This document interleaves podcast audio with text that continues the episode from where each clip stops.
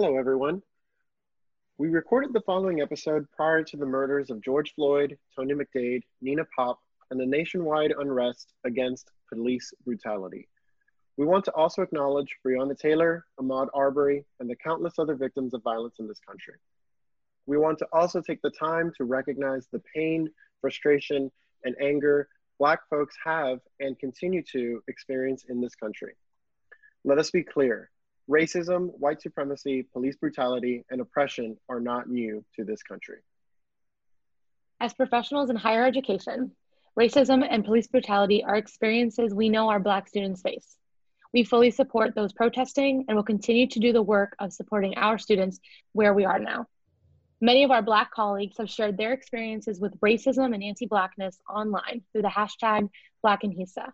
We want to encourage our listeners to take the time to learn about the lived experiences of our Black colleagues now and moving forward. As members of the Latinx community, we both believe we have a duty to speak to our families and communities specifically about Black Lives Matter and police brutality. We've been engaging in tough, meaningful conversations, and we understand that the work does not just end with our families.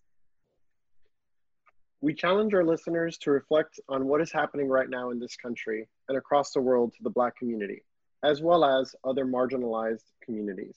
Our struggles are not separate, and to focus on the struggles in one community does not negate or diminish the struggles or importance of another. Take the time to educate yourselves where you can, but do not forget that action must still be taken.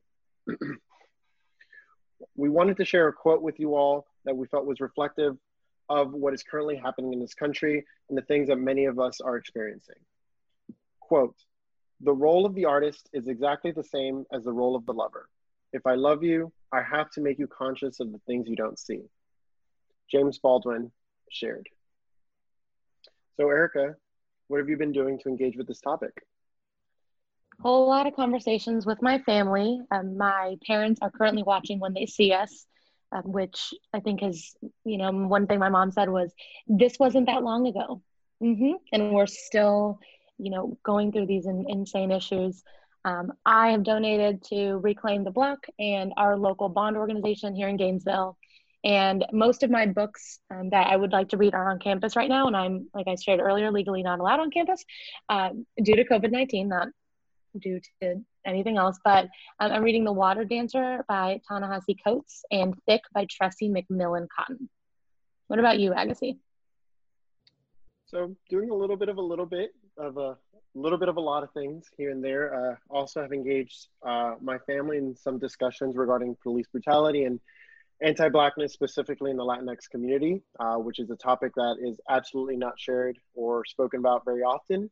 Um, so, kind of confronting and engaging in those conversations and trying to meet my family where they are, but also um, setting some expectations that these conversations are important and we need to make sure we talk about them. Um, in terms of what I'm currently reading, um, currently reading Sister Outsider by Audre Lorde.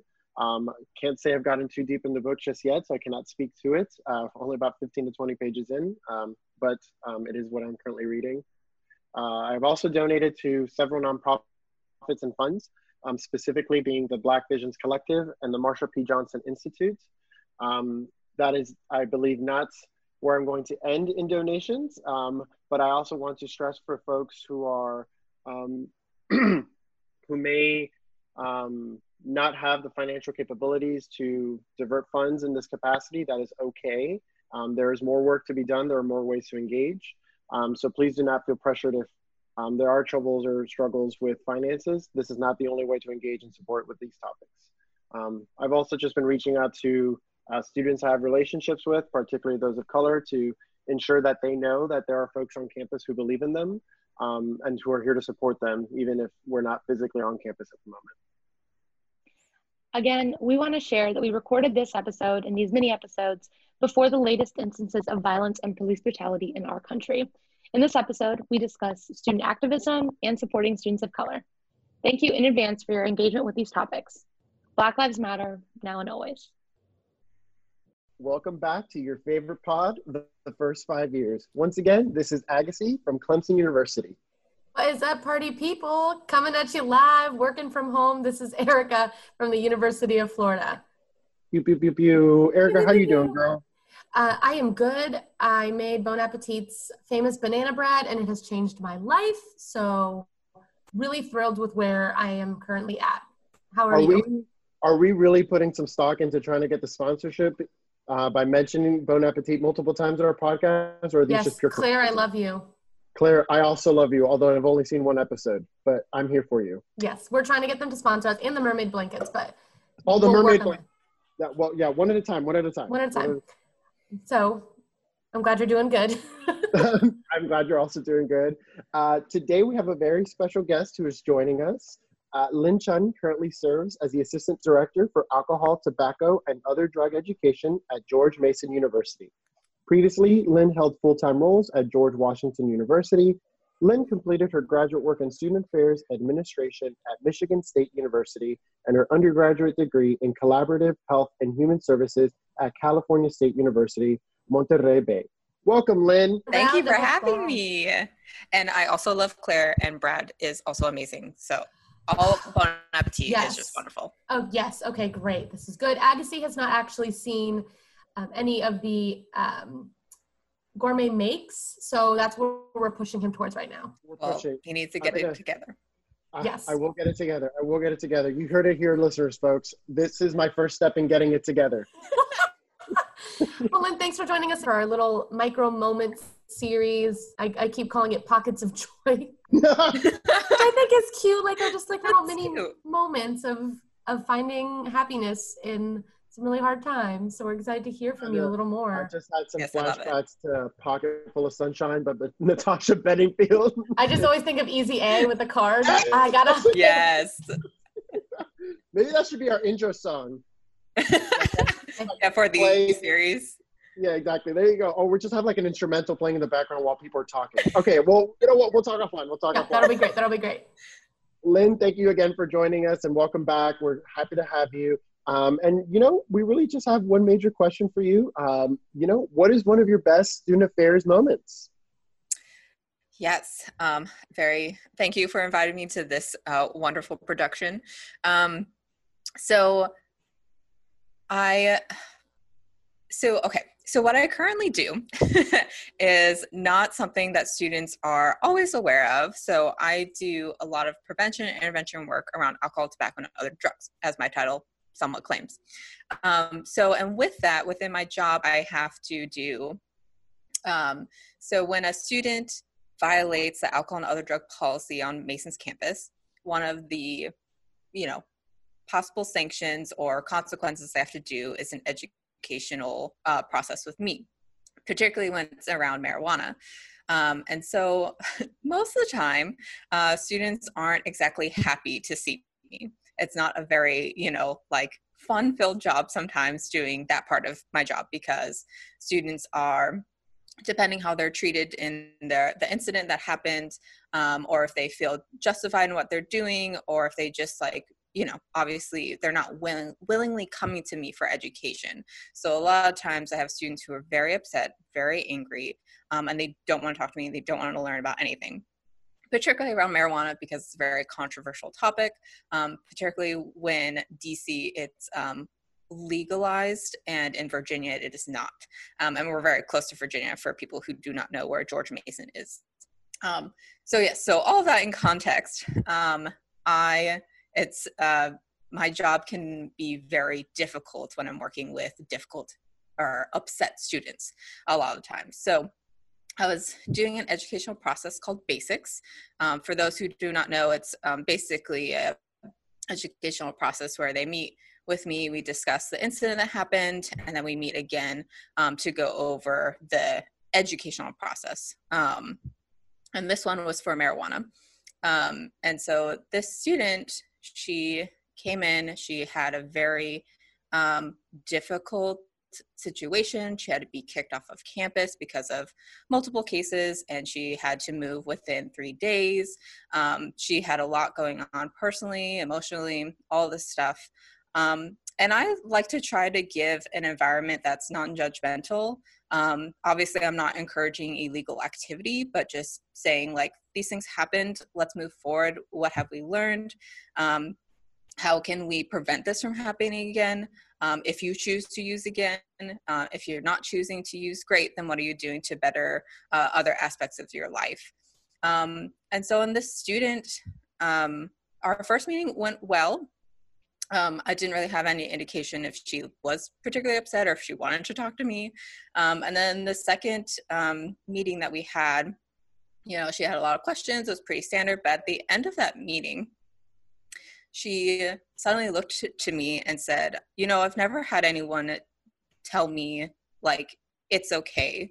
Like, yes, all these bad things happened and I shouldn't have been doing um, the things I was doing, but you were the first person to, like, just tell me, take a breath, you know, take a step back, focus in on the things that are positive, and I really appreciate that. And can I give you a hug? And it's just a simple thing like that that was really heartwarming. I'm getting very red in the face, so please excuse me. Um, and so, like, there's not a lot of times where students are just like, you know, I got in trouble, but you helped me through this time. Like, let me appreciate you with something as simple as a hug. And that was one of the, you know, better parts of my job. So that's my little spiel. That was so, like, so, so good. We were just talking to someone who works in conduct, I think very similar, right? That you work in an area that is not always eliciting the positive response, but then you have those interactions that are so significant that you held someone accountable and you but you also cared for them and those things don't have to be mutually exclu- exclusive and those are such meaningful moments. I, I really really loved that story. No yeah thank you. Um yeah i feel like sometimes through obviously this is very different but sometimes they feel like a police officer like it's not like, like i'm trying to get you in trouble i'm just trying to like hold you accountable. And so it's it's just interesting with students like actually understand like we're trying to help you i'm not trying to like make you feel bad about anything. Mm-hmm. Yeah and you know i think a lot about trust in those moments and mm-hmm. i think a mm-hmm. lot of students who uh, feel as though they've had run-ins with other folks, maybe on campus or maybe in other parts of their life where they have been policed um, by formal authority or not, and they just feel like there's a general distrust of anybody who is trying to hold them accountable. And how do you break down those barriers to get them to understand? It's like I'm I'm just trying to talk to you. I'm just trying to see where you're coming from and meet you where you are.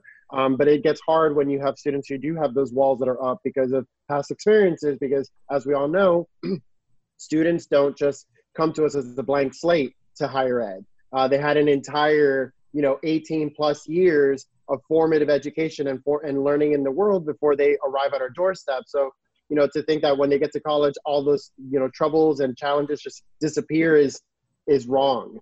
Um, and uh, you know, recently I, I did do a service trip to uh, where we worked with the Harm Reduction Coalition of Atlanta. Um, and something they talked about a lot is understanding that there's an underlying issue as to why people use substances, um, and what we should do is not judge them for using the substances, but try to get to the heart of what's going on and how they can do things safely. So then we can help them with the root of their issue so they stop depending on these substances. Um, and I thought that was just so powerful because, I mean, we all grew up in the in the in the decade of dare uh, where the drug education was don't do it you'll die all these things. Yes. look how bad look at your gums look at all these negative things. Understanding that some people turn to these substances because there are things happening in their lives and that's what we need to talk about um, which is i think why i love your story because it's like i just i just want to talk to you. Like i just want to meet you where you're at and help you out.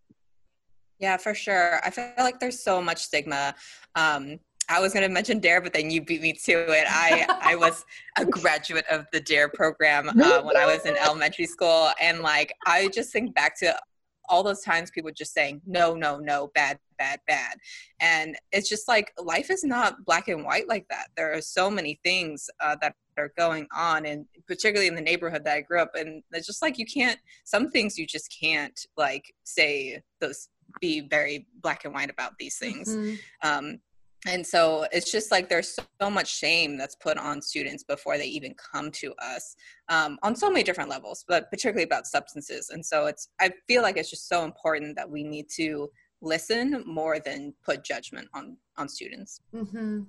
well i mean i think that's right the, the core of student affairs is that we are always trying to see the whole picture of this who the student is right? They're not a blank slate. And so yes you may have engaged in something that we're holding you accountable for trying to help you grow from, but where, like as he said, where does that stem from? Because my issue with dare and i think where we've really grown a lot is that that is just no and then nothing else no information into like how that you know affects you long term or why you even started engaging or you know understanding like how drugs and other substances play into different communities like it was just like a nope don't do it and you're bad Right. and so it just it's very shameful versus I think now largely not not in just what you do, but in conducted in universities is kind of restorative justice, right? How do we hold you accountable and get you to a place where you've you've made a different impact and that you are making steps in the right direction is just I'm really glad where we are because I don't know that it would have been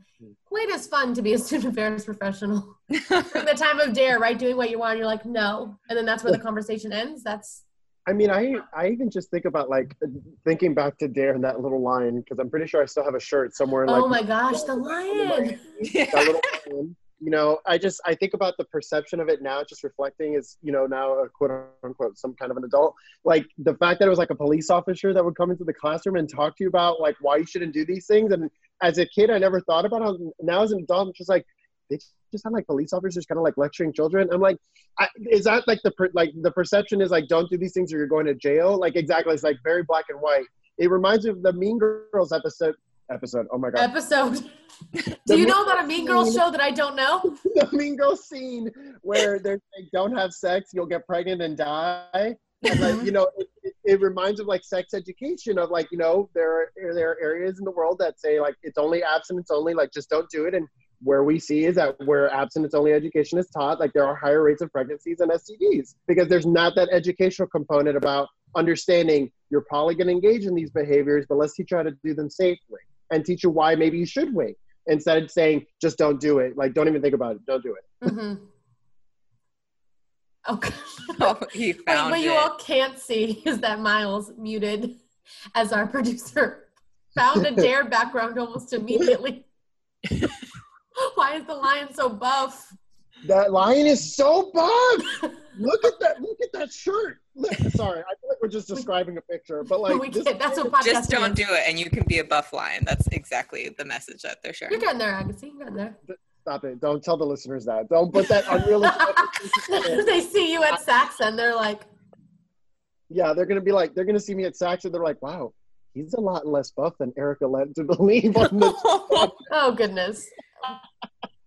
As always, this just kind of derails. Um, but I really love, I love what you do. I love where we're at, and again in this field that we're respecting where people are, and we're so thankful that you could share your story and kind of give us um, kind of an insight into what what keeps you going, and, and one of these really fantastic student interactions that you've had. Oh, thank you. Yeah, it's one of the reasons why I love my job. I don't love it when students yell at me, but I love those moments. Happens, happens. But I'm Yes. glad that you have some of the positive ones. Well, thank you so much, Lin, for joining us again. Uh, do you have any social you'd like to plug? Thank you for having me. My Instagram is L I N L E E B E E, so Lin Lee B. Um, and I'm also the only Lin Chun at George Mason, so feel free to look me up if you have any questions. Boom. Thanks so much for being here. We appreciate it. Thanks, Lin. Have a great day. Our next guest today is Dr. Susan Komives. Susan is Professor Emerita at the University of Maryland. She is past president of the Council of the Advancement of Standards in Higher Education and the American College Personnel Association, was vice president of two colleges, and is the author slash editor of a dozen books for student leadership, including Student Services, Exploring Leadership, Leadership for a Better World, and the Handbook for Student Leadership Development. She is a co-founder of the National Clearinghouse for Leadership Programs and a former member of the board of directors of the International Leadership Association. Dr. Komives is a recipient of both the ACPA and NASPA Outstanding Research Awards and the ACPA Lifetime Achievement Awards. Whew, what a bio! Welcome. Well, it has been 50 years. Quite a few things, but what a resume. Just a few things, right? Just a Yes. little things here and there. right. One or two. Well, it did take a long time to do all those things, right? Yeah, for the listeners at home, there were uh, quite a few pauses for breath uh, as Yes. Erica was reading through that. I'm very proud of her. You, I love that you were able to still speak and breathe at the same time. It's Very it's nice. lots of practice. We're so excited to have you. Uh, obviously, we are uh, this podcast series is to bring some joy into folks' lives, and we can't wait to hear some of the things that have brought some joy um, during your very expansive career in student affairs and higher education. Uh, but yes, we're just so excited to hear from you. Well, thank you. As I said to you uh, when we were preparing, it's been really hard to thing because fortunately in this field that we're in, there's so many. You know, we have the gift in our lives of wonderful students who mean so much and experiences with them that are so meaningful. Absolutely. I think, you know, that's a perfect tie in. You've got so many beautiful stories. Can you tell us a little more about what has kind of been your most impactful student experience or student moment? I, I wouldn't want to say it's the, you know, it's hard to say something's the most when there are, there, I'm, I'm happy to say there are so many. Let me do a brief one and a longer one. I, and I was uh, vice president at one point at the University of Tampa. So the three of us were our Florida people and talking about our Florida connections. Uh, let me tell you a quick one at the University of Tampa was um, when I came there in 1985, that August, a hurricane came. So the hurricane is putzing around the Gulf Coast. It decided to stall off the west coast of Tampa and not go anywhere. It literally did loops before it took off again up the Gulf, and we never got a major hit, but we got lots of rain. But we had to evacuate the University of Tampa campus because it's right in the floodplain on the the uh, Tampa Bay and the Hillsborough River. So uh, most students left, but there were shelters they had to go to, and school buses, and our wonderful hall directors got them to those shelters. Well, when we opened up again, the first day that we opened up, and I was in the office, and my secretary said, You have a phone call from the director of the shelter that our students were in. And I thought, Oh my goodness, what did they do? You know, what is this going to be? And this lady who was the director of the shelter got on the line and she said, I made a vow that the first call I would make would be to you because your students were marvelous. They organized children's reading groups, they organized plays, they got the children singing songs. The parents that were so distressed had a break, and your students took care of the children in um, the shelter for the whole duration of those two or three days. We were so grateful for them. And I hung up in great relief and joy and thought, I'm sorry I thought anything less. You know, when I thought, what did they do? You know, and it was, it turned out to be this joyous moment of the students all did great things. So that's my story that is briefer, but that one brought a lot of joy to me because I was pleased with that. The other one is also a University of Tampa story. It's it's on my mind. There are lots of stories in gra- as a grad faculty member. I mean, at Maryland, where I had marvelous graduate students, you couldn't even hurt them do bad. They were just wonderful. But the developmental stories come always from the undergrad years, I think. So the other story I would tell you is I got a phone call at home one night from um, an unknown person to me. It was a woman's voice, a, girl, a, a young woman's voice, and she said, "She said, Dr. Komives, I, I, you aren't supposed to know this, but I think you should know this: that we are planning a protest for the campus um, in a week about anti-apartheid, and we think the university should divest in in apartheid." measures that are occurring in South Africa. And of course, that was wonderful. I think that was great. But this is 1985. So these protests were going full spring. And I said, Well, thank you for telling me. I'd like to work with the group of you on this because we believe in that too. University of Tampa is in favor of divesting from South Africa. Even Ronald Reagan had said so by that time. So it wasn't that it was a controversial point, and I knew the university's support would be there and, and was there. And she said, okay, well, a group of us would like to come in and then we'll talk to you.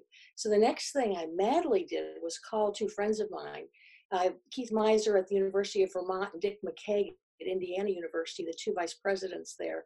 On one of those campuses, they had had a death in an apartheid protest where people from town came up to kind of make their own counter protest and set the shanty town that the students had built on fire and there was a student sleeping in one of those shanty huts that had been built, and that student died at Indiana.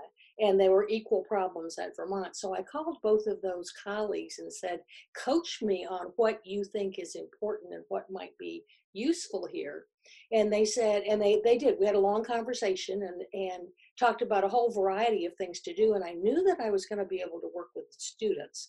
So, um, using their advice when the students came in the next morning, I knew several things. One was wanted to affirm that they had every right to protest. They had every right to have their voices heard, and that we were actually proud of them for wanting to stand up to something the world and the, and the U.S. government uh, needed to take more seriously, and certainly our board of trustees as well. But that that was a moment of pride for me that they wanted to do that, and that many faculty and staff would want to join them, would want to support them.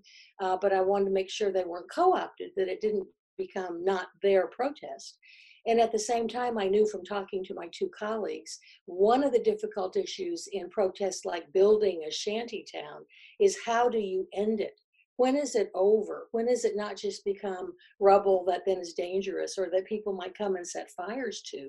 And I told them the story of the death that happened at um, I don't remember, I'm sorry now if it was IU or Vermont, but I told them that story and I said, so let's really plan this so that it's safe and you don't want anybody hurt in this. They completely agreed. Students are very reasonable. They didn't want anybody hurt either. Um, so that was not any kind of issue. And uh, we talked about what their goals were, how they could accomplish them. Um, I said, maybe we should end this with a teach-in of some kind, with a day, a Saturday of short classes and lectures that are things that could be going on in different parts of the student union where they were planning outside to build this shanty town. And I said, and I'll make sure that we have a university vehicle there, like a truck, to haul off everything when after the week that it's done so that and you you want to get the press there you want them to hear what you're saying so they were taking notes and all this so they they implemented then a very successful student protest that they kept charge of that they turned into a meaningful protest educational opportunity for the campus for the community. Uh, the press did come and cover it and the minute that it was all over that truck moved in and put all the the the supplies that had been the shanties and hauled them off and we were able to do that without anybody hurt but i felt very good. That's probably a peak for me to think that what could have been a very difficult situation and what could have been taken over by people in town coming up and turning it into something. I don't mean Tampa's bad. I mean Tampa's great, but other people get involved in your protests and you can't control it. If if you the students don't mean it to turn uh, negative, it can without you even. And I've been in protests where that happened. Uh, but I was very, very pleased that the students were as reasonable as they could be, that we planned something wonderful. They felt proud of their accomplishments, and it ended um, educationally, meaningfully, and peacefully. All the things that you could expect or hope out of a protest yes. is, is yes. the way that that ended.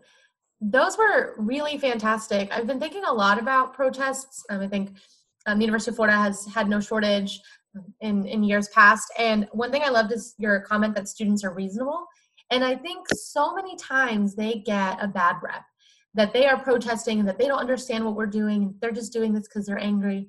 Really rooted in all of this is a deep care for what they're talking about, and that they also want to do it safely. And the fact that you can come in and enable them to do that and say, This is your show, but here's where my expertise can come in I, I've never met a student protest that they've said, well, we want to cause harm.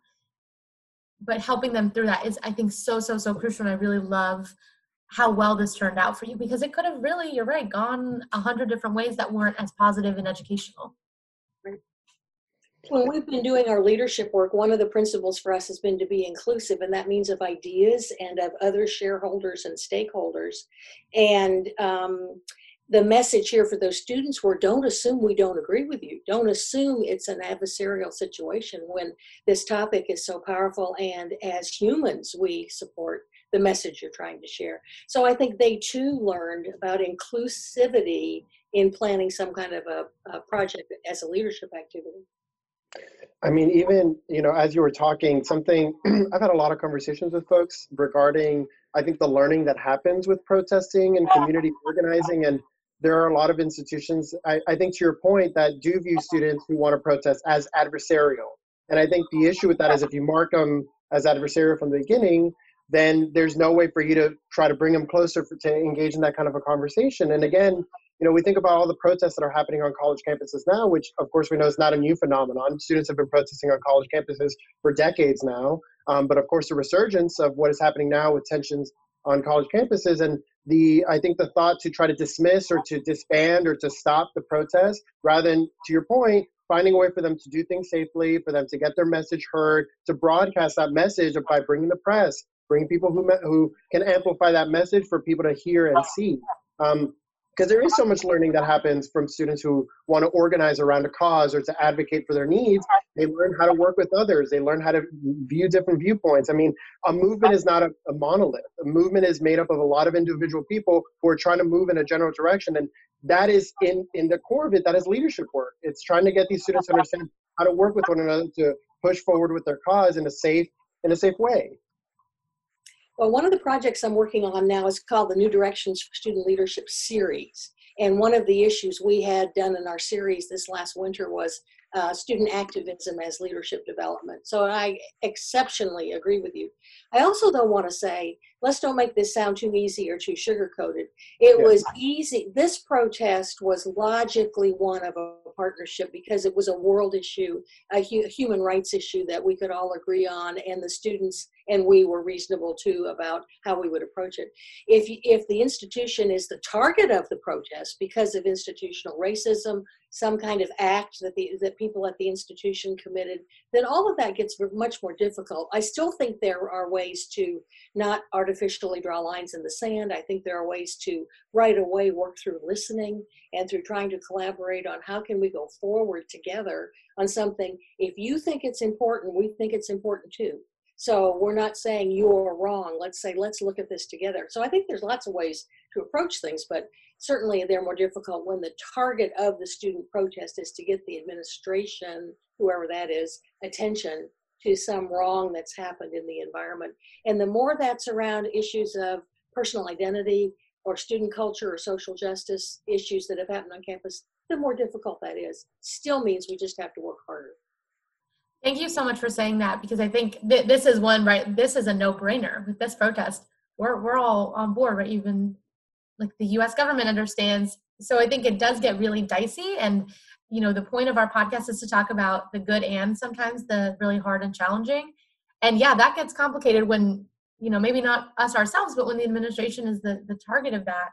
How do you still then provide the space even if we think that our decision is correct, Teddy, students still have that right and that ability. And that's kind of the whole point of, of free speech is that you can feel comfortable to talk about and protest the things that you find wrong. And there's a lot of times when I see protests on our campus, I might I might disagree with them. I might be like, well, this is why we made the decision. I have that background knowledge. But I can sometimes get teary-eyed thinking you care so much about something that you are willing to put a lot of things on the line to make change. And I think that that is one of the most really beautiful lessons of college is how you do that. Well, I think your series too is targeted at new professionals, right? Mm-hmm. You're looking at approaching the first five years, as I recall from the email. And I think another personal issue for every new professional listening to this podcast is what is your right and responsibility in things that you feel strongly about. And there are some things where you are the administration, you are a member of that team that needs to help students understand other perspectives or the other perspective on an issue. Sometimes you feel strongly and want to join a protest, and can you? Should you? Um, in what cases would you? And I think these are all great topics for staff discussions and particularly to get clarifications from supervisors and others on. So you decide when you are going to go outside those bounds if they are different than what you might personally feel comfortable with. Mm-hmm. That is exactly what I was just talking about. I mean, thinking about. I'm so sorry. I, that line, I feel like that line is so hard to walk because they are. I mean, to your point, there are a lot of issues and causes that I care so deeply about that I see things happen, and I kind of have to remember like this is the institution I work for, and I do have to walk a line because there is a balance there, and you know, it's about finding. Uh, to me, the, the what I've kind of come to, it's about finding the the relationships, the networks that I can help leverage to help those students get to where they need to go. Um, because your point just now, who is the administration? Um, I've had so many conversations with students who say, "Well, we want to talk to the administration about this issue." I'm like, "Okay, who specifically?" And that's where it's kind of like, "No, all of them." I'm like, "Okay, well, not everyone is an administrator. You have to be strategic. Look, this one person oversees this area. That's who you should start talking to because that's probably where you can get that change, or at least have that conversation." because students a lot of the time, and something I read a long time ago, the students who typically, not typically, the students who uh, go on or end up graduating from college aren't always the ones who are the smartest. It's the ones who can navigate systems the best.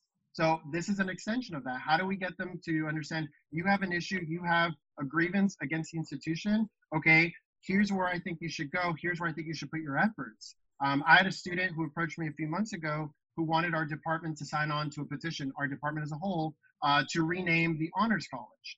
And that's that was a good conversation start about as a department, we cannot do that. As an individual, I will support you. And on top of that, here's what else I think you should be doing in the meantime. Here's how you can get to in front of the board of trustees. Here's how you get on their agenda. Here's how you get that message forward. Um, because again, it, it is hard to navigate, and sometimes students do see you as adversarial because they say, "Well, you're not doing anything. I don't see you out there with us. You're not with us. You're against us. You're on their side." I'm like, I'm trying to make all sides better. I'm trying my best in this case, and some a lot of students do understand, but I think without those conversations, they just they don't see you in those spaces, so they say, "Okay, you don't agree with us." It's like, no, I am trying to support as best as I can from the position that I'm in. I think those are good points. And I think another way to frame that is when is it your role to work through reform instead of revolution? So, revolution is from those outside some structural elements of a system. Reform is when you're in the system.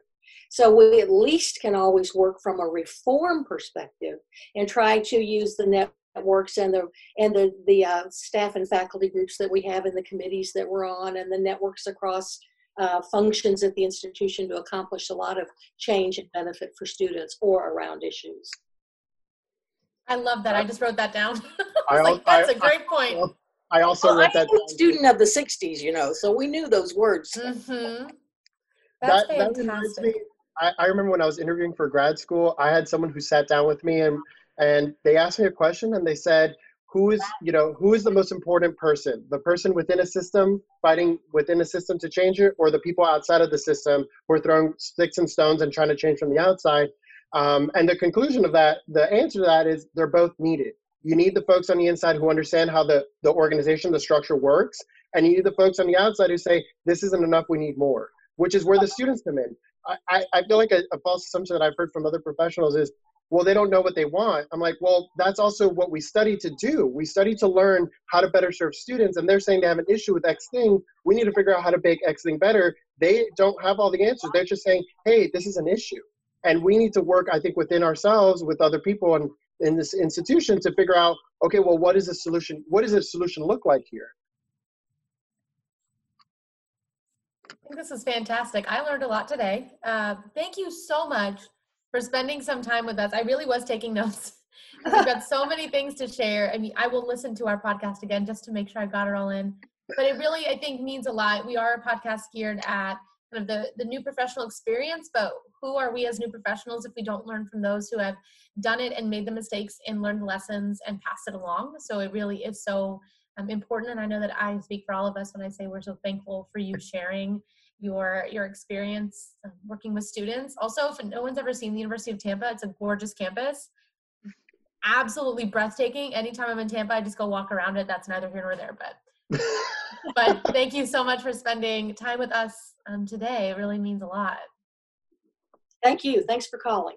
Um, so we'll just do a quick little kind of plug again for SACSA. This is again the first five years, our SA moments. Uh, so if you would like to follow SACSA, more information on the Southern Association for College Student Affairs, we are at facebook.com backslash SACSA fan page, Twitter at SACSA tweets, and Instagram at SACSA grams. Very good social media channels they've got. very, very well branded. And if you want to connect with Eric or I, follow us on Twitter at Agassi, that's A-P-A double S-Y uh, underscore R. Erica, what's your social? I'm Erica with a C M underscore Aguiar. That's A G U I A R. And Susan, would you like to plug anything? Any new publications coming out or follow you on Twitter? Well, I say get on your university's Wiley Online subscription site and look up New Directions for Student Leadership. There are four issues a year. You can download them all. So they are there for you to read, and they're great chapters on things like Black Lives Matter and uh, things that relate to this activism topic we were talking about today. You heard it here, y'all. Make sure you're doing your professional development reading. I'm going to add that to my list too. Taking notes, taking notes. Taking notes. Well, thanks again so much for joining us. Thanks everyone for listening, and, and we'll see y'all soon. Coming up next is SACSA's very own Bri Price. Bri is entering her third year as a residential life coordinator at the University of Houston, where she oversees 1,100 first time in college students. She received her bachelor's degree in sociology from the University of West Georgia, hashtag go West, and her master's in college student personnel from the University of Tennessee. Bri has served on multiple roles in SACSA, including the Undergraduate Symposium Committee, and has also served as a poster session chair for SACSA's annual conference. In her spare time, Bri enjoys trying new recipes and traveling when there isn't a pandemic outside our windows. Please welcome Bri. Woo, welcome, Bri. Thank y'all for having me. I'm so excited. I This is a my whole- first, my first podcast. So It's a whole SACSA queen, honestly. We I- I, love you know. I'm trying. I'm just trying to live up to the greats. You know, I don't have a whole podcast yet on SACSA, but Oh goodness. you got to start somewhere. We are only great. We are uh, we are a sum of all the great stories that come uh, our way. So you are going to Ooh. great stories. We're what is it? We're greater than the sum of our parts. Is that what it is? In a way. it- it- I'll go with it. That sounds right. There you go. There you go. I know it's like a math thing, and I'm not very good at math. So I got this I'm on- communications degree, Agassiz. I do too. No worries. I can social work you if you'd like. I can do that. there you go. So we got to play to our strengths, y'all. We got to play to the strengths. Like it's just we got to know what we got, and we got to use that sometimes. well, welcome, Bri. We're so excited to have you on our chat. Um, and I know I didn't mention in our intro, folks, but Bri is also a friend of mine from the New Professionals Institute. Hashtag accountability buddy. Pew, pew, pew, pew. Um, so Bri and I have known each other for a good bit, so we're just so excited that you found some time to chat with us, and we just can't wait to see what kind of a story you got.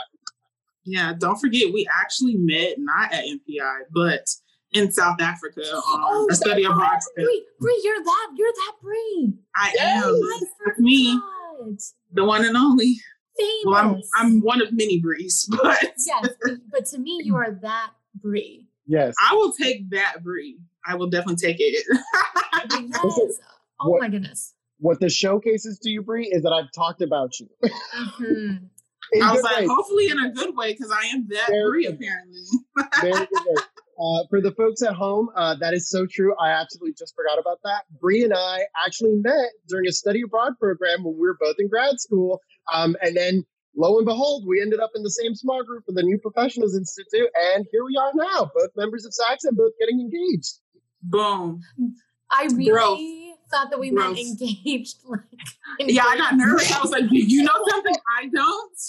And I had a couple of questions. Please tell me. If anyone is curious, it is a Friday that we are recording. So our antics are a little more wild. And no one's engaged as of now. Erica, but what, what would be some of your questions? Where's the confusion? Because I wasn't asked for permission to for you to be part of it. I fully That's believe not- I will be part of that decision making process. That's not where I thought you were going to go. Good answer. Answer. You weren't gonna catch her in the okey doke. You sure weren't. Yeah. No, not today, not tomorrow. Well, I'm crying. I'm crying. Uh, tears of joy. Tears of joy, y'all.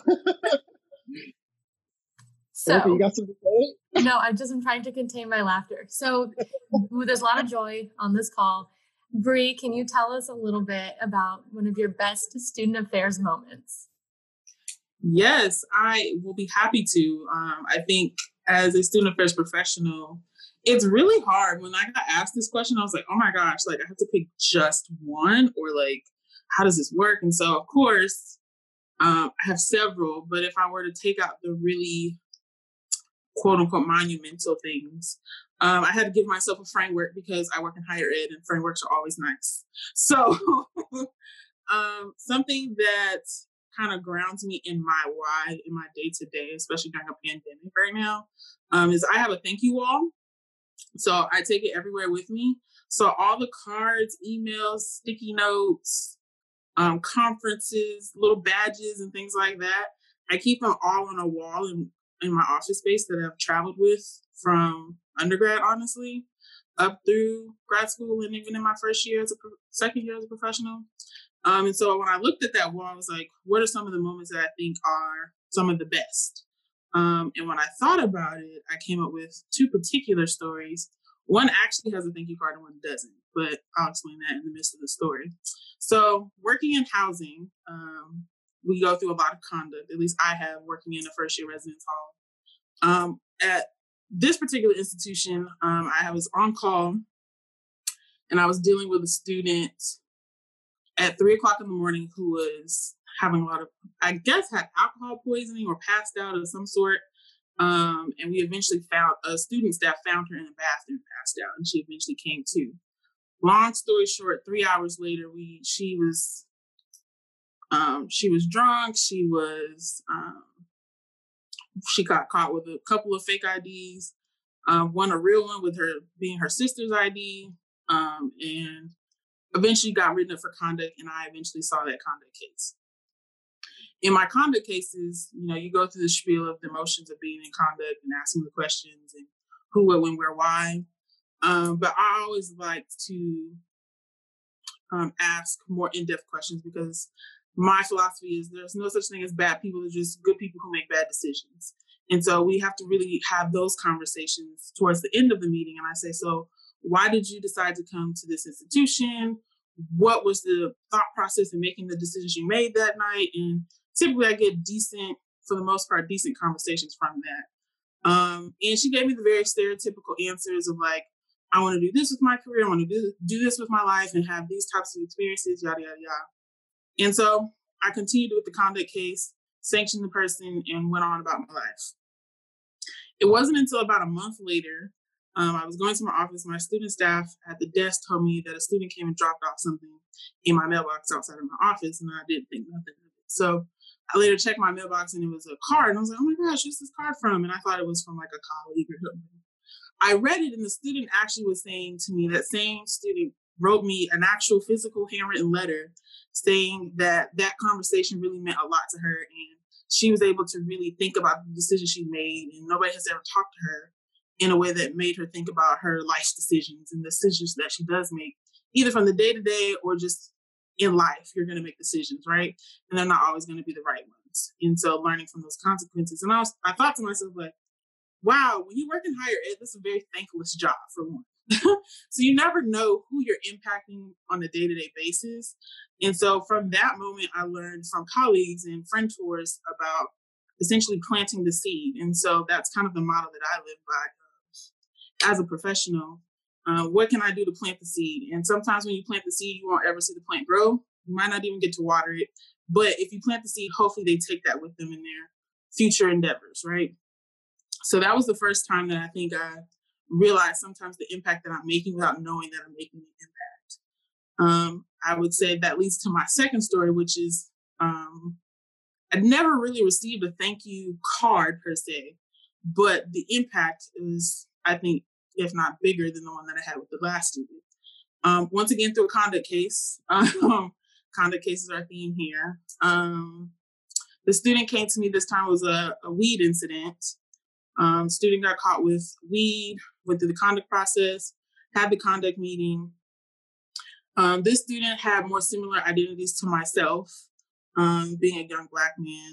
Um, we had the typical conversation. And towards the end, I always ask once again, um, good people, bad decisions, why do you smoke weed?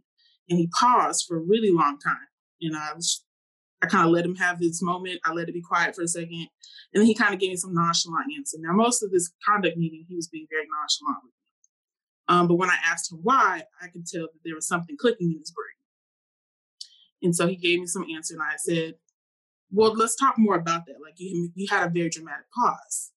And then that's when he explained to me that he had gone through some really traumatic experiences, and he found weed as a coping mechanism, essentially. Um, and the kid started break down crying. Um, this was very different from the very first 15 minutes of our conversation um, to the very last 15 minutes of our conversation. And at that point, the conduct officer hat comes off, and now we're having a human to human interaction. Um, and that meant a lot to me, particularly as a Black woman talking to a Black man, considering the times that we're in right now with Black Lives Matter and you know police brutality and shootings and things like that. I had a really deep conversation with him about some of those experiences, the, the experiences of being a black man in society, and also some of the decisions he decides to make don't necessarily have greater or equal impact than sometimes his peers who are not of the same identities. And I think that was the first time somebody had had that conversation with him. Um, and then outside of that, we talked about finding some resources for him that could help him. And he was very anti therapy. he did not want to talk to a counselor, those types of things. And I explained to him as not only as a Black person, but as a person um, who goes through things as well, therapy is a way for you to talk to somebody who has no bias in anything you do. Um, I said, I, it's great. He had a great relationship with his mom. I said, I think it's awesome that you have a relationship with your mom. Your mom knows about these things. But your mom has a bias. No matter what, how much she loves you, she's going to tell you things that you want to hear or need to hear. But hearing that from somebody who has no impact on your life or how things happen in your life could be very beneficial for you.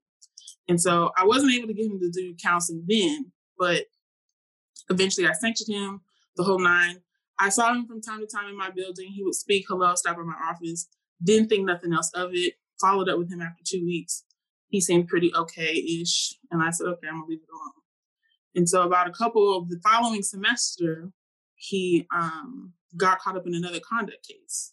Um, outside of that conduct case, though, he wasn't involved. I eventually figured out he wasn't involved in. But in that meeting with him that I had, he explained to me, Miss Bri, I really want to tell you, like, I had nothing to do with this incident, but I also want to tell you that the reason I have nothing to do with this incident because I haven't even touched marijuana or seen it since we spoke the last time I spoke to you about weed.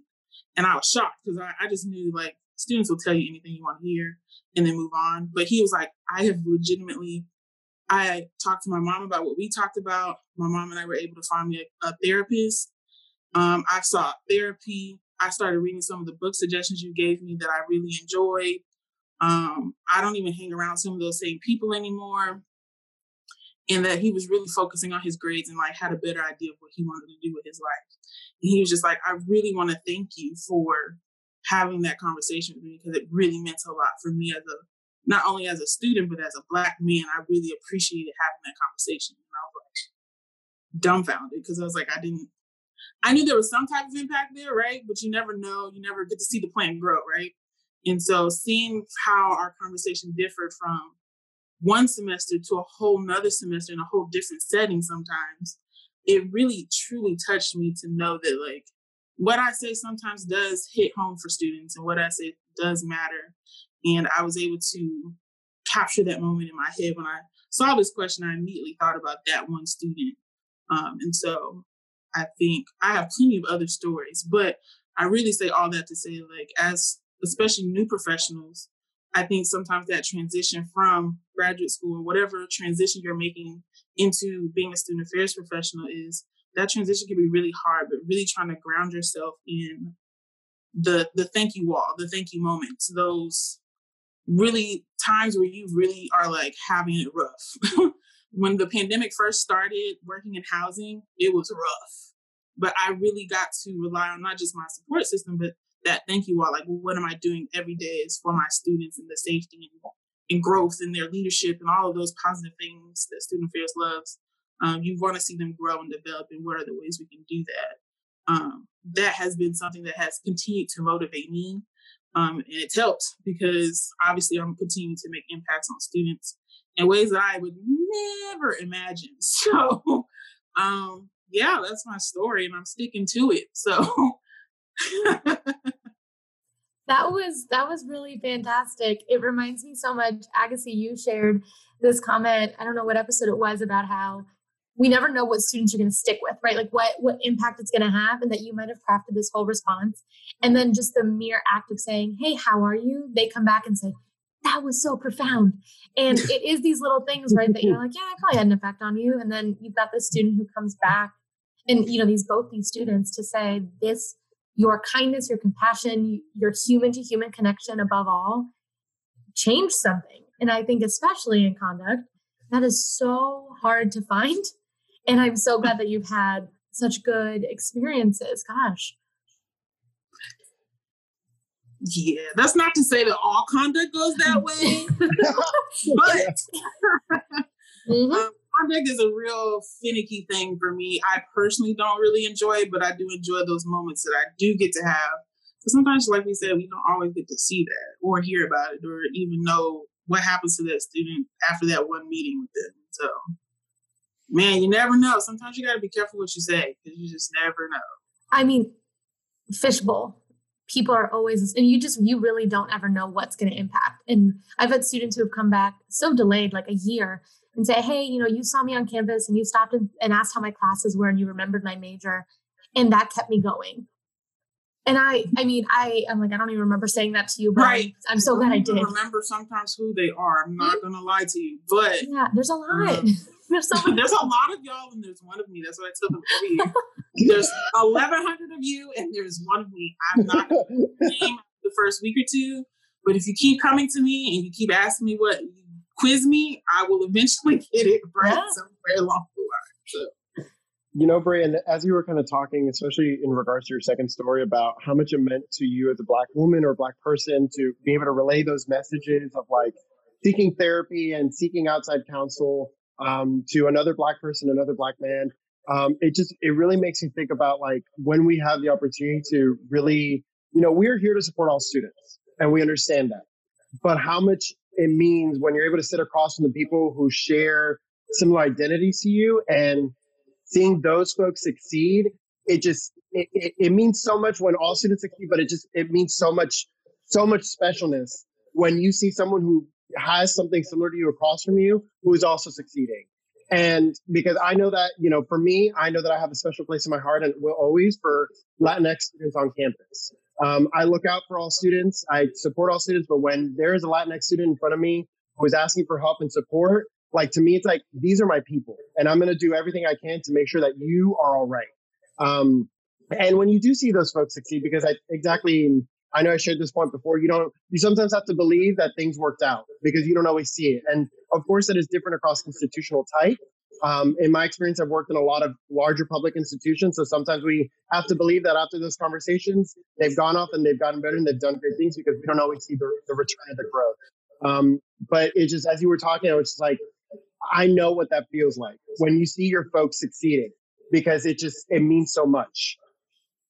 I mean, that cultural competence piece is so real. Even if you aren't somebody with a minoritized identity, that cultural competence of understanding somebody's background and the empathy that you may have for them um, is essentially why I even chose higher ed to begin with because I had absolutely black folks and black women in particularly really took the time like to invest even if it was just that conversation right um, and even to this day every now and again i will put something out on my social media that's like i really want to shout out these individuals because they are the reason why i am in higher education today like I still follow them obsessively um, um, to make sure, like, and I check in with them. I see how they're doing from time to time, and sometimes it's odd and weird, but I mm. really need them to know. I know how much it means to me to hear that from my students, and so as a lifelong learner and student myself, I feel like it's important to continue to let those people know, like, hey, what you said and what you did for me mattered, and like this is how I've been able to use it. So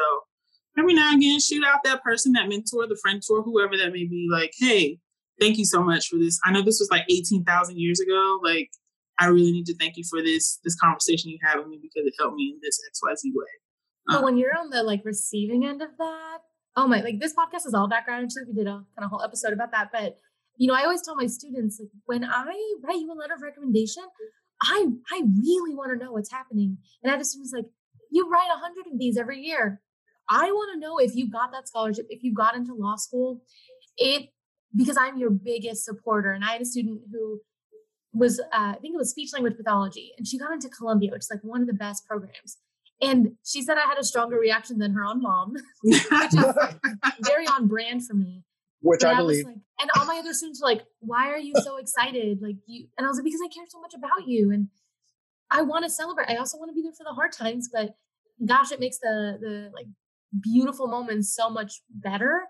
And so, shout out to the students please tell us or you know the faculty or staff or whatever please like we all need to i think do a good job of celebrating especially now you're right we are in such hard times that when a student does email me something that's just like hey thinking of you i'm i'm taken aback and i am in a puddle and i am crying because that's what we need. Listen, I was just in a puddle not that even like maybe a week ago. Um, my staff, we obviously they they either finished their positions or they resigned early because of the pandemic. But they took the time to answer a few questions, and we were hosting like their end of the year celebration virtually or whatever, and they had their little end of the year video or whatever it was called. And at the very end, they had like eight minutes of just them responding to like, "Thank you, Bri, for being a great supervisor," and this, that, and the other. And I was like, boohoo, crying. Mm-hmm. I was like, "Oh my god." y'all like me. Y'all really like me. Why? Um, that's, that's exactly what Agassi and I say every time they like us. I'm like, because I am. Listen, that letter of recommendation is a big deal, at least for me, because first of all, it takes time. If I like you enough and you have the contents that I need to write you a decent recommendation letter, I'm not just putting you out there. I'm putting myself out there too. Mm-hmm. So for me mm-hmm. to take the time to write it, yes, I feel like I got into Columbia too. So exactly. Uh, I had lots of students that applied to like medical school, and so when they got in, I was like, "Oh, my Brilliant doctor." Was, we, we, did it. We did it. School. Um, I mean, you're so you're deal. so right. I, you know, recently, um, I, I recently had a student that I work with who, uh, and just to show you that sometimes students succeed in things that you're like, I didn't even know that was a thing. Right, right excitement and you're just so proud of them. And it, it almost reminds me of like when I tell my parents things and like, whoa, congrats. And I'm like, you have no idea what I'm talking about. Right. So one of my students was like a finalist in like a roof building competition by like the National Roofers Association sure. or something like that, where they were going to get flown out to Dallas to redesign like the Dallas Cowboys like like stadium roof. And I was like, I didn't even know that was a thing, but congrats. That sounds so Listen, good it was, but it just again like when, and it just is also a reminder again. I think for you hit it, you like hit it on the head, like that we should also be reaching out to folks and thanking them and celebrating them and like keeping them updated about our own achievements because I definitely love it when a student will respond and be like, "Hey, just letting you know." This is happening, or hey, I just got this position. Thank you so much. Like, just like little updates, because I will say that sometimes, I, even as a new professional, we don't know how to interact with our mentors or even how to find a mentor because we're like, I don't want to be awkward. I don't want to be needy. I don't want to like be too much potentially, but like I want to let them know that I'm all right and I'm doing all right. And and that's it's hard. And then but we're out here telling people, tell us, tell us, but we also are like, no, we don't want to tell you because we think listen. I literally have to talk myself out of this loop because like I see them all the time on social media especially after, you know, when your mentors move on and get bigger positions, you're like, oh my gosh, that is so exciting. Like you just got this VPSA job. Like you are really killing the game. Like you're doing great. And like when I, even when I'm fangirling really hard, I'm like, I'm so nervous to like text them like, congratulations. Like, oh my gosh, do you remember who I am? I don't, I know I'm like the lowest thing on your totem pole right now, but like, I really just want you to know that I am so excited for you. Like, it's really awkward. It's hard. Truly, though. One thing, um, I have a good friend here at UF, Bianca Quinones, and she, since grad school, she puts out a newsletter. I think she sends it like once a semester about what's going on. So when she was in grad school, she put, here's like my practicum and here's my thesis and here's where I'm job searching. Please let me know if you hear of anything. And hey, I just got this job. And then she let everyone know when she transitioned roles. And it's so cute. And I, I mean, I'm a colleague and I love getting it, but I think that's a really cool way, shout out new professionals, to share. And and people love it. Like all of us in the office, like, did you get Bianca's letter? Like now she's across campus. So it's like Listen, that's one way to create a buzz. People will remember your name. Yes. Okay? Mm-hmm. And she everybody she's interacted with. And I think that's so cool because then people remember you. And so when she applied to a job at UF, where she had previously interned, we all knew where she was and what she was doing. So it, you know, had good connections to make in that way. So shout out Bianca. I'm, gonna have to yeah. I'm gonna have to reach out to Bianca during one of our Listen. next calls and be like, "Yo, you add me to the list Can you, Can you share me that template or not? Is it on Canva? Can you like help me? Questions that need answers. Listen. well, well, Bri, thank you again so much for being on our on our uh, on our podcast. Uh, now you can't say that you've never been on a podcast, so I hope I'm sending you good vibes to be featured on many after many this. a podcast. I need to add many it to my newsletter. There you go. go. There you go. Um, but thank you so much sharing. We loved having you on the pod. We loved hearing your story. Uh, do you have any social you'd like to plug? Any way folks can connect with you? So I'm not gonna lie. I am that is an area of growth for me, but you can still find me. I don't have any professional social media, but you can still follow me on Facebook at Bri Price. You can follow me on my LinkedIn account at Bree Ann Price. And Instagram is Brila, so B R I L A H. You can find me there. Awesome. Got one more follower in me. I'm already a follower, so. well, thanks again, Bri. It was such a pleasure, and we hope you enjoy your day. And thanks everyone for listening. Stay tuned. Thanks, Bri.